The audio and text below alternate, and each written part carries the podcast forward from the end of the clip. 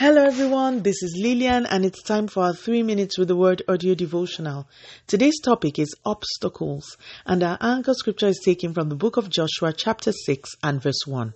Now the gates of Jericho were securely barred because of the Israelites. No one went out and no one came in.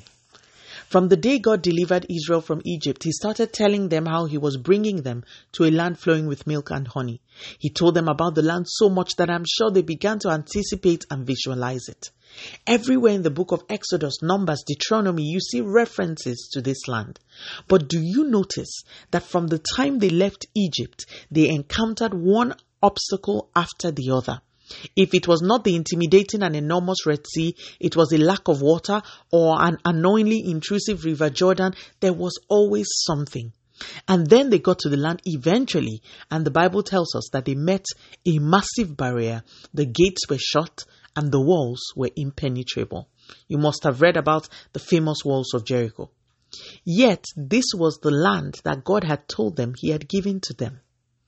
I don't know who it is that needs to hear this this morning, but those obstacles you are facing are not evidence of the absence of God.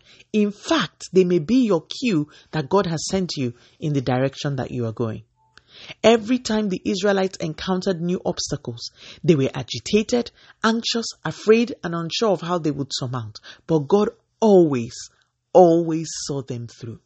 He parted seas. He brought water out of rocks. He sent down food from heaven. He caused armies to flee and he made walls fall at the sound of trumpets. God did what, whatever he needed to do to allow his children progress. After one or two of those barriers were cleared by God, it really should have become easier for these people to trust God. But I digress. Today, I want to speak to you who is wondering why all these obstacles. First of all, again, obstacles are not a pointer to the absence of God in a situation. Secondly, if you look back over your life and you meditate on how God has cleared all other obstacles till now, you should be able to trust Him in this current situation. And thirdly, and most importantly, you must seek Him for the way to surmount. If the Israelites had decided to use the method of the Red Sea at the wall of Jericho, they would never have entered into the promise.